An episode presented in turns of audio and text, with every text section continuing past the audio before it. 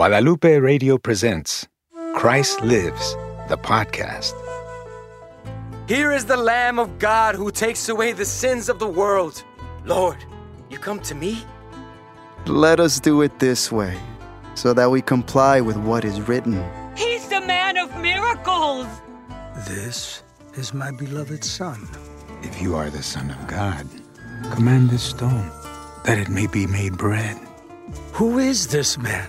Who is he that even the wind and the sea obey him? I am the bread of life.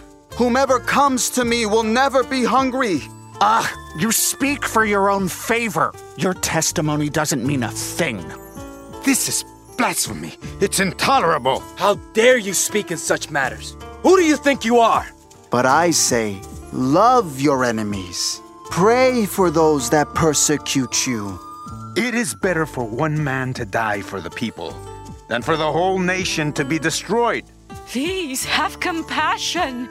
If you love only those who love you, what good is that? Governor, this man is an instigator. Don't judge others, and you won't be judged. For others will treat you as you treat them.